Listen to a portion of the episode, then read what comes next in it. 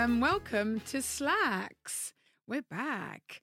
Um, just to give you guys a little um, recap on what we do, we're two, we're three friends, not two, we're three. this time we're three. Yeah, we I'm missed back. you. Oh, we missed Matilda, I was just back. already taking myself out of the equation. That was quick. Oh God. Um, I was very ill last week. Very good now, so that's good. I mean, you um, got. I mean, can we talk a little bit about it? Do we want to? You had noro. The norovirus. I think we said actually that. mentioned it. I think yeah. we did. I know. But she's ill. back. It's okay. I'm not ashamed. Ready to attack with her amazing nun habit shirt, which is our Shout opening Nun theme Habit. tune. Yeah. Absolutely. But I really like I actually want to buy this sweatshirt. It's a good shade of pink. I'm not I love it. It's a great Yeah. shade of Mm. pink. How much was it? I don't know, but it was cheap and is worth buying. Kate, Nun Habit girls, you should give us the website unless Dorina knows it. It's at Nun Habit. That's is the their, Instagram. is their Instagram. Yeah. Okay, so no, for Listening to. context, Nun Habit are the amazing band who do our theme tune, which is called Scandinavian Wives. And you should check them out on Instagram at Nun Habit. I hope it's at Nun Habit or else. I'm sure. Uh, oh, will it might be be non habit forgiven. band. Either way, I don't think there's a ton of Instagram accounts. We'll post it on the Non-Habit. gram. We'll, post it on the gram. We'll We need to do a the shout out actually. So yes, Matilda's rocking some of their amazing merchandise. Yeah. Um It's a naked lady on it as well. It's a well. naked so lady, like if you you know if you just like naked ladies, then why wouldn't you buy it? and don't we all? Wait. Yeah. Wow. banter. Oh no. Banter it's already. a slow hell. start today. Oh. Um, but anyway, I'm Mathilde, and I am half Italian, half Belgian. I'm Dorina. I'm Irish, um, but live in London. I'm Mallory and I am American. Yay! And we're three friends, and we talk about everything lesbian that we find exciting and interesting and boring and makes us angry or makes us happy and or just we feel like talking about. And this week we have a fantastic guest, Stephanie Mays, soon to be doctor. And uh, she's going to be talking to us about her incredible um, PhD and just amazing topic, which goes all around breast cancer and how it kind of ties into identity and sexuality. Welcome, Stephanie. Well- Thank you for having me. Hi, Stephanie Mace. Hello. How's it going? Hello, London. Hello, London. Nearly London. doctor. Yeah. You're not based in London, are you? No, I'm based in For Manchester. your sins. Yeah, yeah. Based in Manchester. What's the lesbian scene like in Manchester nowadays? Banging? Is it Really? actually? Yeah, it's always You been. don't sound so convincing. No, no, no. I'm, I'm trying Is to it hold it actually? back. It's Okay, I mean, let loose. let. Yeah. Go well, we were it. kind of talking about it earlier, weren't we? There's a real connection between Manchester and London lesbians. Um, and so I guess, yeah, there's a lot of crossover between friends and groups. Um, Definitely. Yeah. The, the last time I was in a um, LGBTQ plus venue in Manchester was not actually that long ago. Was um, our Mm. friend's hen party, and we ended up in Vanilla ooh, Bar. Is that a lesbian staple. bar? It's uh, it is a lesbian. It's Pure, definitely like, a lesbian bar. girls. No, we Oh. actually it was a very very welcoming atmosphere. It was a very mixed um, hen party. There was lots Mm. of actually a majority of straight men um, in the group because they were friends of the bride to be. And I remember being a little bit nervous bringing a group of straight men into Vanilla because I didn't want anyone in there to feel like what the hell is going on or whatever. And no one gave a shit. Everyone was playing pool, doing shots. It was all very cool. Actually. This was Why is the- it called vanilla? Because that to me just makes me think of boring sex. That's a very good point, actually. I'm sorry, but I'm, we need to I'm find the owner. Steph, can you go back to Manchester, find out why it's called vanilla? It's a really valid point, I mean- actually. Right? Oh It's, my it's anything but bland. It's. I mean, that is true. We're So- just Very blowing it apart colourful. right like now. you know how London, like we've had a lot of um deaths of the lesbian bars here. Is so are there like lesbian specific bars in Manchester? Not really. Um, I think similar to London, the gay scene has kind of spread into the Northern Quarter, which is Mm. an area near the train station in the city centre. So, so things have kind of fused into the city centre, which is a positive in terms of acceptability Mm. and.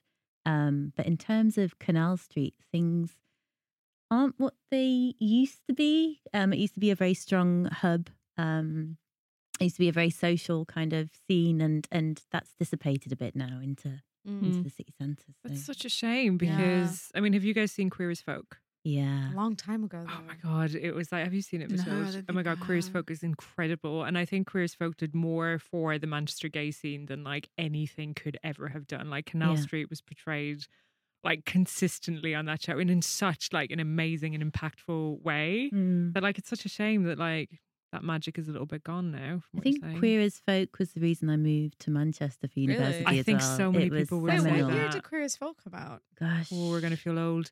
Was nine- in the I 90s? feel like it was like ninety-seven. Yeah, wow. Ish. They have lesbians in it though, wasn't it just guys? There were there were a couple of lesbians in it. Yeah, Um, peripheral lesbians. There were peripheral lesbians. there was a peripheral lesbian couple who had um, Yes. a baby. yes. Who was um, there was one of the main characters was the donor. There was a whole like kind of subplot around that. Um, yeah, I remember that actually. Peripherals, lesbians, Peripheral lesbian, but I remember The vanilla it- lesbians hanging around on the sides. one of the um one of the lesbian couple, one half of the lesbian couple in Queer as Folk was the same actress that was in, and I wonder nobody's gonna have seen this. It's so obscure, but she was the same actress that also played a lesbian in a show called Playing the Field, Nope. which was about women footballers in the north of England. Oh my god, it's Nope. incredible! I had the VHS box Wait, set. sorry, oh this Oh is God, a, so a film or a TV show? It's a TV show Oh yeah, we It's should all like, do it. like- mid nineties TV show. There was a lesbian plot in it, obviously because it's about women footballers, yeah. and it was all just nineties incredibleness. But anyway, yes, we all need to check So I think we need to do like a night by the fire watching the show. We, do you know what? We have been planning VHS night for what feels like about you know. 500 years. I have a particular collection of a um, lesbian. I, I was going to say lesbian Soft-porn. flavored VHSs, and that just sounds like really wrong. But like lesbian VHSs, and it's not pornographic. I mean, soft. I mean, I mean, let's move on because I mean, it's like anyway. I'm going to stop talking now. But yes, VHSs, VHS stuff on um, lesbian stuff on VHSs was basically my whole um teenagehood. But that's maybe a story for another time. But playing the field, check it out. I think you can watch some of it on YouTube. Very niche. Um, actually, the next countdown for great TV shows, the L Word's coming back, as we all know. I'm equal parts terrified and excited Why are you scared? because it might be really bad. I know, but you know what? And We not in a go good- into it not with, as bad like, an as so open bad mind. it's good. It could Yeah. just be super shit. But like, let's just pretend like it's not.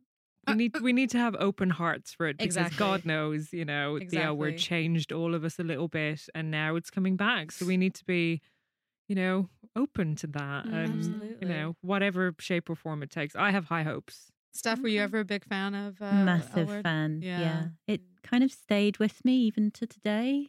I'll think of one or two characters. You know, mainly Tina. Tina. Oh, Tina's not coming back. That's a good thing for me because she kind of haunted me. Did she? Yeah. She's just really triggering for you. very triggering. In and what I'm- way? I haven't really got around it yet. I'm not sure, but um, yeah, What, she as in, like, very, you really dislike her? she makes me very tense. She, Yeah. she held herself in a very tense way. Like she wasn't very truthful to Mm. herself in some Yeah, ways. and every Yeah. scene that she was in, I'd come away just feeling quite. I need a cup of tea. Oh my Uh, god, and a I've never heard Tina being triggering for someone She's before. really triggering. Jenny definitely. Oh God, Oh, Jenny! God. Wow, I was so happy when she died. Jenny- Oh, man. irritating. I'm sorry, but I was like, the, like, fine. Like she needed to be killed off. Eh, No one, controversial opinion. everyone's looking at me like I just I killed disagree. puppy. Okay, I mean, nobody you liked her, but I mean, deserved to die. Those are All right. very This strong is a words. No, hang on, hang fictional on, hang on. Steph character. just raised her hand. Steph, you liked Jenny? I really loved Jenny. Oh, no. God. controversial. Really, I mean, really loved. I think it you like? must be the only one ever. To- Yeah, right. on, on the kind of spectrum, Jenny was very high up, and uh, Tina was lower Jenny, down. I could understand in like season two. I think Jenny had Mm. her height in season two. Mm, She was cool, a babe, like not taking away from her aesthetics at all. mm, She became a little bit crazy. troubled. She was She always definitely was. crazy. She became bitches be crazy. She was extra. She was oh so extra. But her character was always meant to be extra, even at the beginning with her boyfriend and stuff. She always misbehaved. Tim, never forget his name. Never. I had a bit of a soft spot for Tim. He was a good man. He was a Mm, good guy. I thought, Yeah, I. She didn't deserve him. She definitely didn't. God, we're doing a. We are gonna fully do an L word when the It- when it comes out. happening. We're doing a full episode and we're gonna dissect every second of it. We're gonna- wait. Have you guys ever played Sean, the? get ready. Have you ever played the L word uh, drinking night game? No. No. Oh my god! Maybe we'll like do like a live episode. We will never do a live episode, but we'll do an episode where we're playing like the L word drinking game. Okay. Because when pretty do you drink? cool. What Sounds hap- great. Like, It's like uh, so it the the game is based on one particular episode in season one, and it's something like um, do a shot when Shane rolls by in a leather vest top because Ah. that happens at one point. you'll be wasted do a shot. like, oh, so wasted. I can tell you the full story at another point, not on the podcast, but there was definitely um, it got it got it got fun that night. Was, was. There's another one. Um, drink a shot every time they say Bette and Tina say let's make a baby. It's like it's really yeah, it's pretty fun. We'll have to make a whole new one out of the new season. Yeah. Yeah, for sure. So, Steph, thank you so much for joining us all the way from Manchester. My pleasure. All the way. Um, yeah. So we did a lot of research on the work that you're doing at the moment, and Yeah. it's incredibly fascinating. Um, can you just share a little bit about what it is that you exactly do and what you're kind of focused on? Yeah, so it's I'm in the the final stage of a PhD that uh, looks into the ways in which clinicians and patients talk to each other around psychosexual health in a breast cancer clinic. Um, and psychosexual health can be anything from the obvious, which is sex life and intimacy, but it can cover a wide range of um, aspects in terms of uh, body image, gender identity, um, self confidence, self esteem, um, the way women feel in clothes. And breast cancer treatment can have a significant impact on a patient's psychosexual health. Um, obviously, the the surgical procedures can Mm. be really disfiguring, um, but then chemotherapy as well for women who are younger, premenopausal, can uh, start off early menopause. Um, and with that, you get some really uncomfortable symptoms such as uh, dry vagina. So you, it, it's painful having sex. Um, you can completely lose your libido as well. Radiotherapy, you get a lot of scarring and skin discoloration from the beams. Um, so your body image is massively affected by that. And these are all things that are quite difficult to talk about in a clinical setting. Um, so my PhD research is looking into the ways in which patients and clinicians, well, firstly, asking if they do talk about it, which they did, and then secondly, what are they talking about and, and how effective is that communication? Mm. And so that must be quite difficult because I feel like um, physicians in general have like their way of doing things, and especially within the NHS and with people being stretched. Like, do you feel that people are actually putting um, importance on this? Yeah, I do. Um, it was surprising in a really positive way. Um, bearing in mind, I only worked in one hospital in the Okay. northwest, so my experience is limited in terms of this isn't indicative of Mm. the entire UK. But um, these issues were coming up a lot for women um, and clinicians. So they could be breast cancer surgeons, breast care nurses, oncologists, and more kind Mm. of cancer specialists, consultants. Everybody was kind of giving patients the time that they needed to talk through the more nuanced aspects of, of cancer treatment.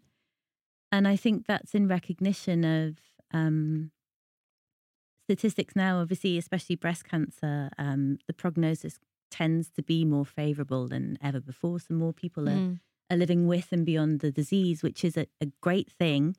But it means that more people are having to live with the consequences and side effects of, of treatment that can be chronic. So they can go on, you know, for a very long time. They can be kind of life limiting for a lot of patients. So it's a recognition that these things need to be spoken about in sessions while patients are in care so they can be prepared with you know how best to to cope with these consequences rather than traditionally you know sex wasn't talked about body image wasn't talked about you know there was a kind of feeling in both patients and clinicians that well we've got rid of the cancer so you know off you pop you're Mhm. okay and in a way yeah you know these patients are living and their lives have been saved but at the same time some of them are not having sex with their partner they're not able to look at themselves in the mirror they don't like you know looking at themselves naked. They don't like wearing clothes anymore because they don't feel the same in them. So there's a whole load of kind of extra issues that that need to be addressed. Mm. Yeah. Because some of the the articles and research that you send through to us mentioned how difficult reconstruction actually is, and how Mm. um, when you when you go through treatment and people kind of assume that you want reconstruction, and actually they don't really tell you so much the how difficult it is to reconstruct your breasts. Yeah. Um, and I don't know if that if I read that right, but apparently reconstructed breasts don't don't have nipples. They can't. So techni- I know so much about this now. It's No, this is good because So- yeah, I was I was I, I read about like some some having nipples, some not having nipples, some being able to save their nipples as well. So it depends on where the the cancer tumor is. If it's very close to the nipple, then um, the majority of cases the nipple will have to be removed. Um, but there are cases where the cancer's in a different site of the breast. So, and I'm not too medically technical on this point, but the nipple can can be spared. So it's kind of a nipple sparing operation. The cancer removed, and then the breast reconstructed, and and the nipple's almost sewn back in in a Mm. way. But then there are other ways. So if patients do lose their nipples, because I, you know, before starting this research, I didn't even think about the importance of a nipple to feminine identity. Sure. But for many Mm. women, it's it's really important. So if they unfortunately lose the nipple, there are so many techniques around um, tattooing. So 3D tattooing Mm. that can kind of give the Mm. illusion of a nipple. Oh, Um, wow. I think wasn't there something recently when um, a woman on Facebook she had her picture taken down, um, but it was actually a picture of her breast and it was a tattooed nipple, Oh wow! and so people protested in, um, at, uh, in front of Facebook headquarters. Did you guys not see this? No, Um, I was on the. BBC. Um, but I thought it was a real breast, and it was actually a tattooed. Mm. Of course, it was a real breast, but it was a tattooed nipple, and it looked incredibly Yeah, real. Like really it, effective. literally, it looked like a real nipple. Yeah. You can also get stick on nipples as well, which sounds ridiculous, but the kind of technology behind them makes them look so natural. Yeah. Yeah. So, and for a lot of these women, that is a kind of vital aspect of their aesthetic. So Mhm. the loss of a nipple is is really significant to Mm. them. Yeah. I mean, looking at some of the photos of women who have gone through um, reconstructive surgery, or and correct me if I'm wrong as well, because in in my brain, I look at reconstructive surgery as um, either getting implantations, Yeah. which correct me if I'm wrong, Yeah. um, or and then in some cases, I, I saw lots of photos of women without nipples, so it looked like they tried to salvage what was left and just didn't. Yes. I'm holding my breast the whole time, by the way. Yeah, no, like- you'll do that so Very much. nice. She is doing yeah. that. Um, We'll all be doing it Yeah. eventually. Let's this, this all happens. cup our breasts. This Okay.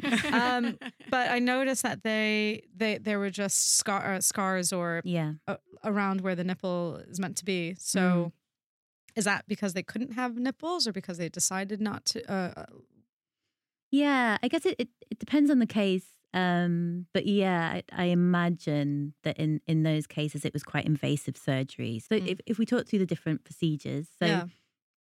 depending on the cancer type and the stage of the tumor, so how far it's spread, the size of the tumor, um, you'll either have a mastectomy, so that's a total removal of the breast, or you'll have a lumpectomy. So if the cancer's a smaller site, you'll have a kind of they call it a wide local excision, so a cut in the breast. The cancer will be removed, and then I'm holding my breath here. Um, It's a requirement when you answer a question Yeah. or even ask a question or but you, speak. when you said local, like it could be like literally like at the top part of your breast, like by the armpit, for example. yeah, yeah, Um, it could be lower as well, maybe by the rib cage or something like that. yeah, Okay. yeah, yeah. So it's kind of a smaller sized tumor, Okay. um, and so that will be cut out, and then the breast, the, the remaining breast tissue will be.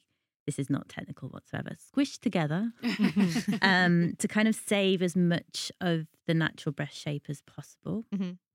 Um, so that's the second option. If you've had a mastectomy, you can either just stay flat or you can go for reconstruction, which is either using implants, which are saline or silicone based kind of jelly form, Mm. or autologous implants, which is taking fat from another area of your body and injecting it into the breast. So that's usually your buttocks or your stomach. So a lot of Best women of both worlds. Yeah, well, right. and that's exactly what comes out in my data.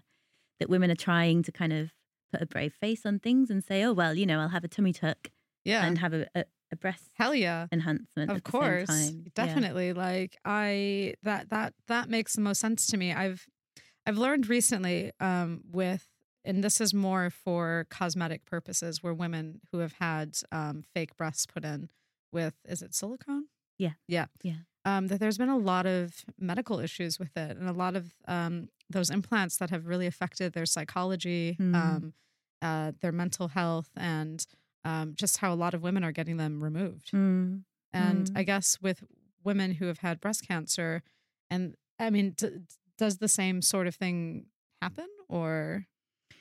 Yeah. Um. So so again, kind of looking at at my experience and and the women that I filmed. Um. The implant based reconstructions tended to be more problematic, and I won't go into the kind of too far into the detail around this, but but a lot of it is around radiotherapy treatments. So patients will have implants put into their breast. They'll then have radiotherapy treatment on top of that to make sure the cancer cells have gone. But the radiotherapy treatment can then distort the implants, Mm. so you get what what you call capsular contracture, where you get um a load of scar tissue around the implant Mm. that starts to distort it. So you're you're now kind of getting into problematic aesthetics in terms of breast asymmetry or you know disfigured breasts or Mm. yeah And But- wha- yeah, go ahead. No, go ahead. No, I say, but it sounds like um, a fair few women are now deciding not to get Mm. reconstruction and to sort of stay flat after after mastectomy. Yeah, yeah, that's becoming um about to say increasingly popular, but I guess a, an increasingly common choice.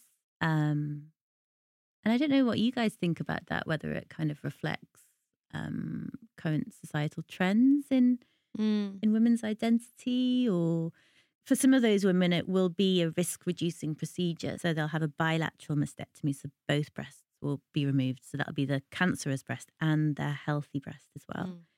because they just want to make sure that their chances of getting cancer reoccurrence are limited Mhm. um, and then they stay flat and so that's that's becoming more common So why do you think that is, as opposed to getting reconstructive surgery? I, I personally think um, I think clinicians are very good at setting expectations around breast reconstructions Mm. now, and I think possibly, uh, you know, historically, a lot of women thought that they were going to regain their natural breasts through this procedure, and actually, that's not the case. They're never going to have breasts the way that you know they're never going to look the same as they did before they had the cancer diagnosis, and I, I wonder personally if it's a reflection of that and and and the fact that clinicians can be more honest about this isn't going to look like you know your breasts were before. It's we're not going to be able to achieve that.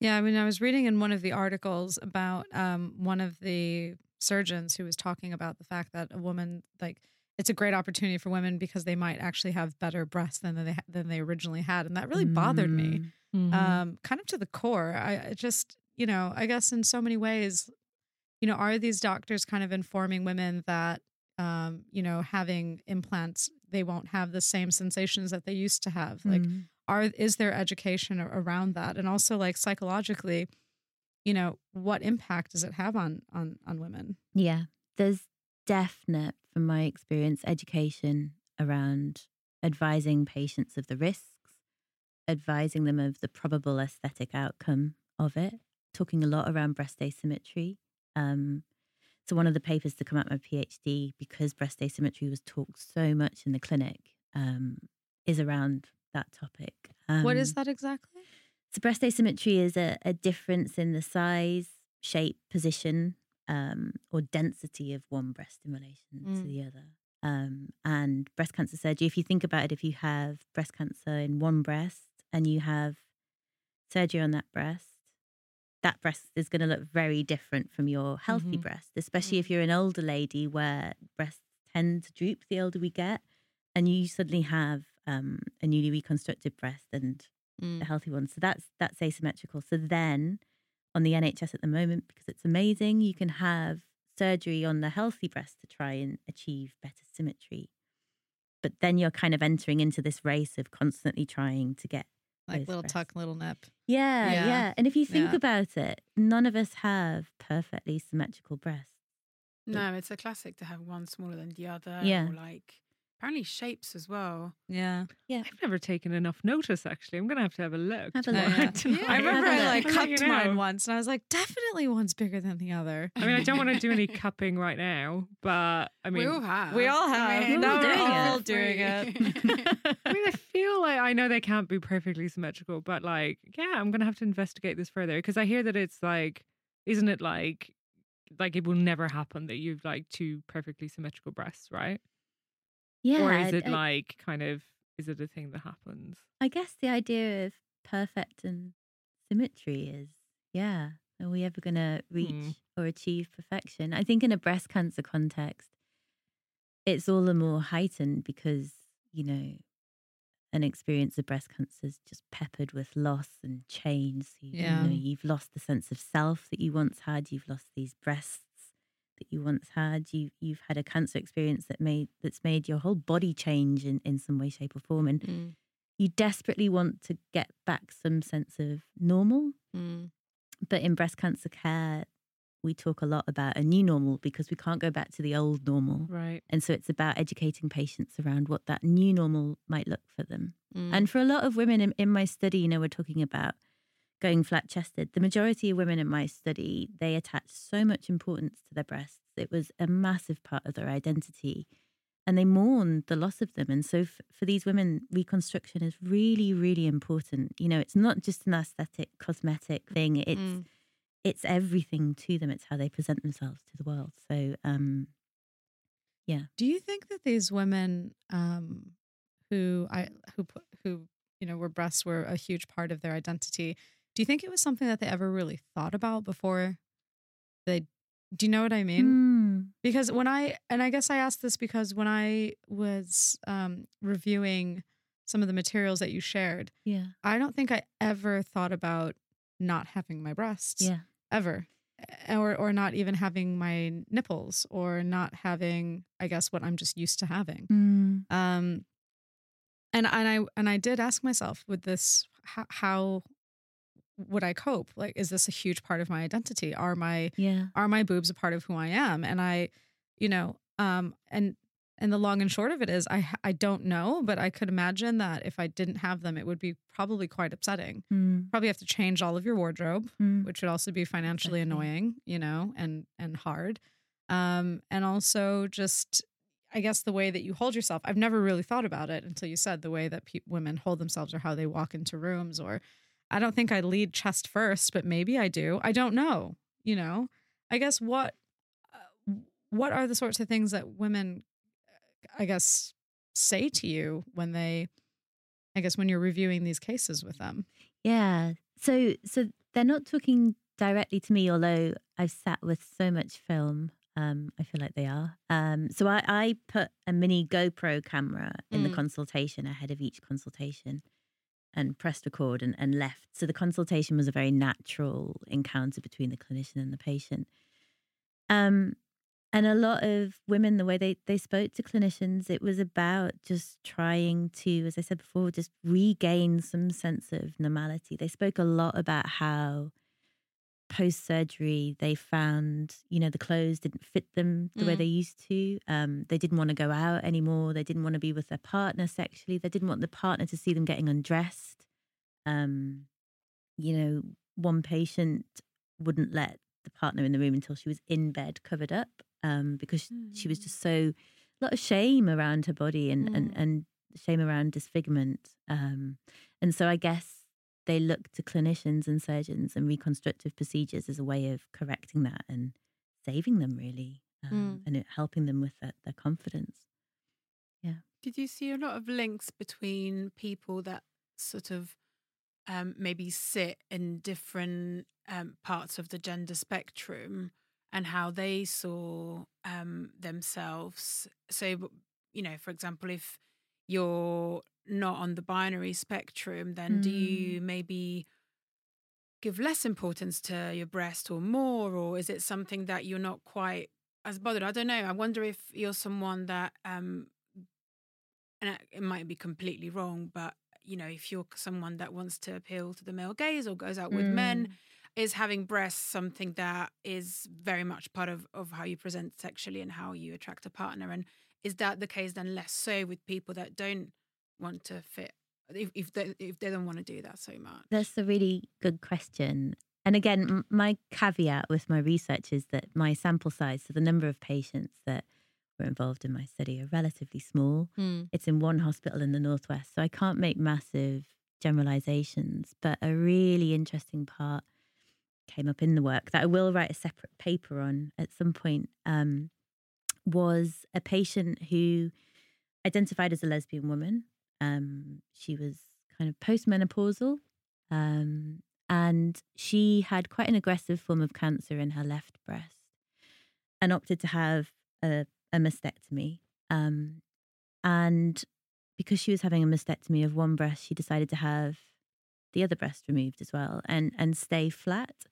And the consultation that I filmed um, was between her and her breast care nurse, where the breast care nurse who was very diligently just checking in with this patient constantly around are you sure we don't you don't need a reconstruction we can give you breast prostheses so you know kind of fake breast Mm. implants that you put in your bra Mm-hmm.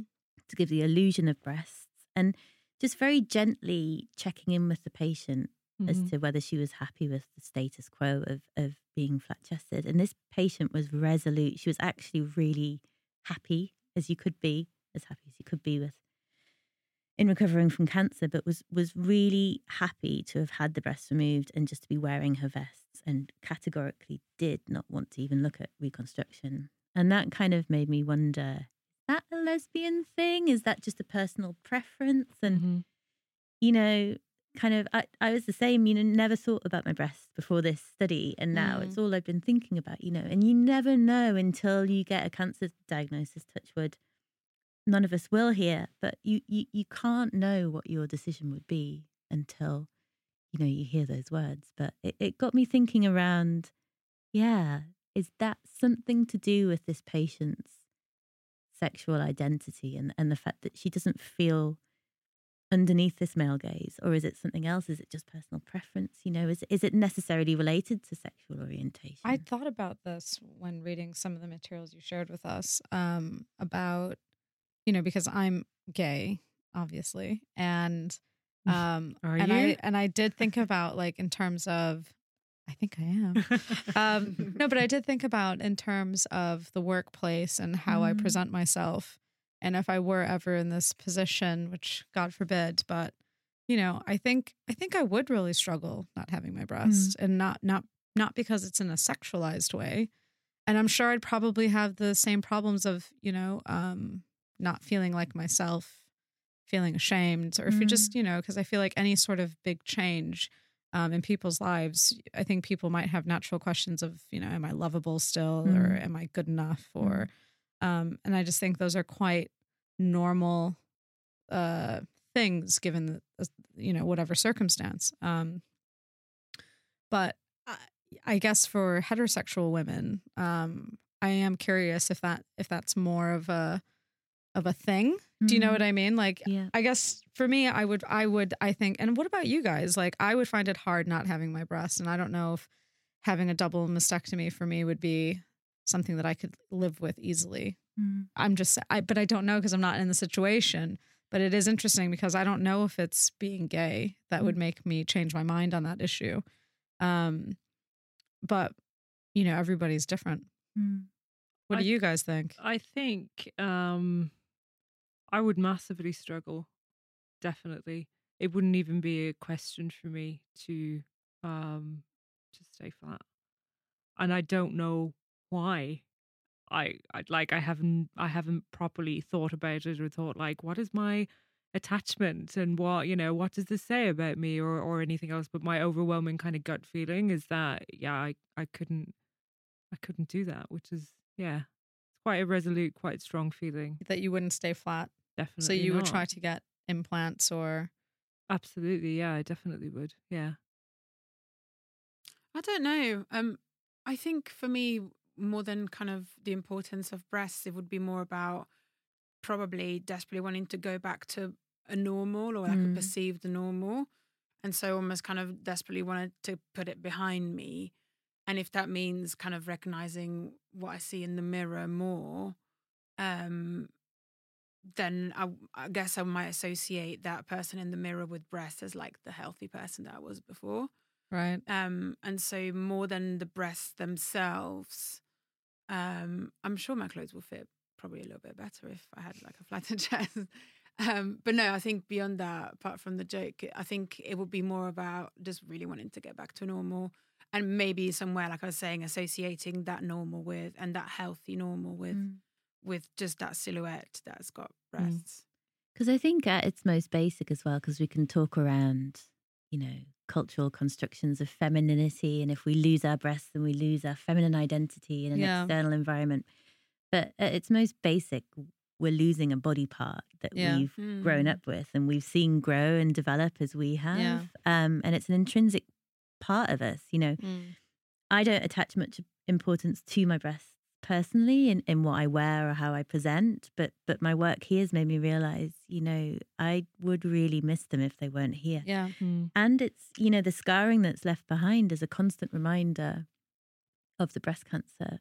But Mm. as is if you have a reconstruction and the kind of slight disfigurement that may come with that or the scarring or so I think the new normal, Matilda, that you were just talking around is, is is a really important concept in breast cancer care because it helps patients look forward rather than look, looking backwards to what they had. It's it's okay. How do I cope? How do I deal? How do I celebrate as much Mm. as possible my battle scars? Yeah.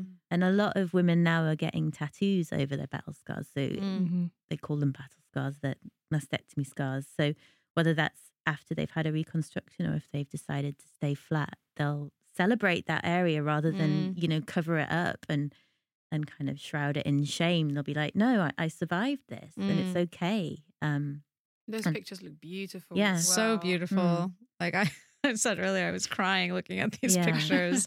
Seriously though, they're here. Like it's amazing. Very powerful. Mm. Um, I guess that being said, with kind of the the the new way of looking at these things, um, there are quite a few celebrities who have had mastectomies, mm. double mastectomies. Like, Mhm. didn't Angelina Jolie? I know Mhm. she had. She did, yeah. Yeah, she did. Yeah. Who else had?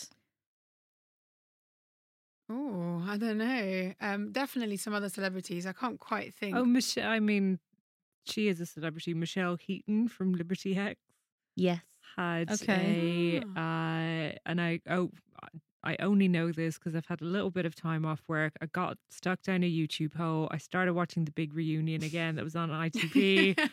from 2014 liberty x reformed it was a whole big thing um but yeah as part of um her conversations there she um gave some very compelling interviews about she had been told that she had the is it the BRCA Yeah. G, BRCA1 gene Yeah. is that correct BRCA2, yeah. BRCA2 I think it's BRCA2. um BRCA1 or 2 uh, Yes. gene and she had opted which which for you guys and for the listeners and again I'm far from an expert so please do jump in Steph um, I think it, it gave her an 80% chance of developing Mm. breast Yeah. cancer within her life. Wow. So she opted instead of taking those chances. She had a young family, etc. She was like, I'm actually going to go and, and have a double mastectomy. I think she had reconstruction. Yeah.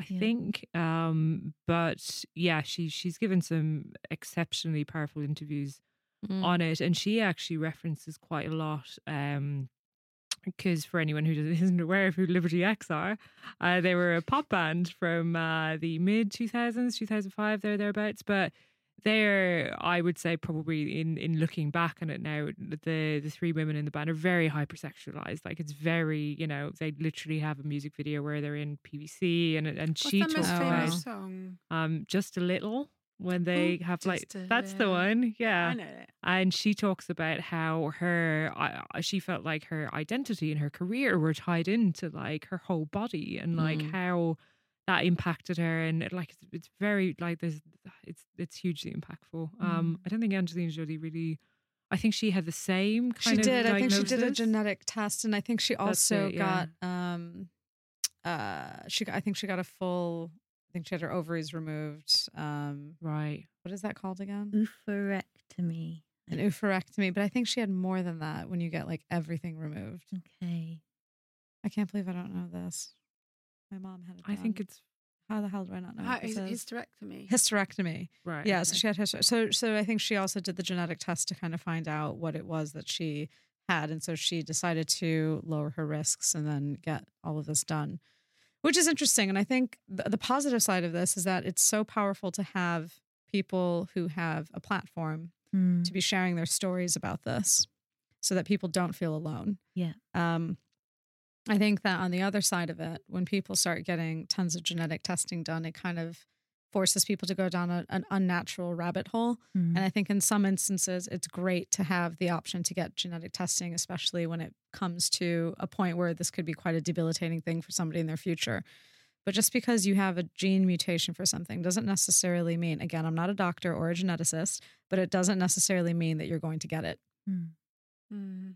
you know so it it becomes this whole thing of like i don't know in life how you know how people are choosing to to live and you're almost kind of playing with um fate in a way Mm. do you know what i mean Mm. does any of this sort of stuff with genes come up in your in your research or No, it's it's kind of outside of Yeah. my areas. Um, Okay. yeah. So, so and, and I had to be really careful with my PhD because personally I tend to get very distracted. So if I Mm. see a squirrel, I'm like, oh, gonna kind of.